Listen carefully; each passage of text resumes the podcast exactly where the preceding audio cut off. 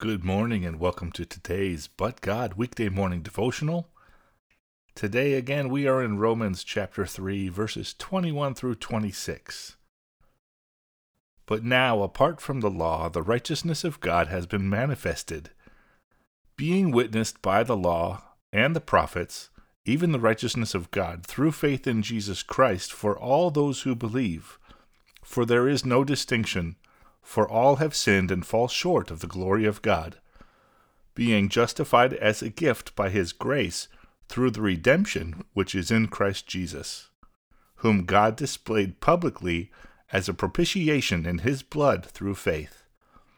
This was to demonstrate his righteousness, because in the forbearance of God he passed over the sins previously committed for the demonstration, I say, of his righteousness at the present time so that he would be just and the justifier of the one who has faith in Jesus.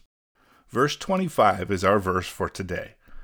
Whom God displayed publicly as a propitiation in his blood through faith, this was to demonstrate his righteousness, because in the forbearance of God he passed over the sins previously committed.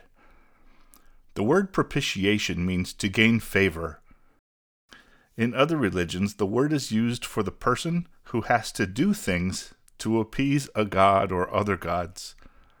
Before Christ's sacrifice on the cross, that is what the Jews did to have their sins forgiven. But God turns the word of propitiation upside down.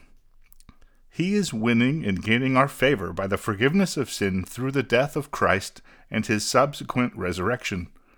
That is so incredibly awesome that the God of the universe wants relationship with us. Therefore, he gives us atonement.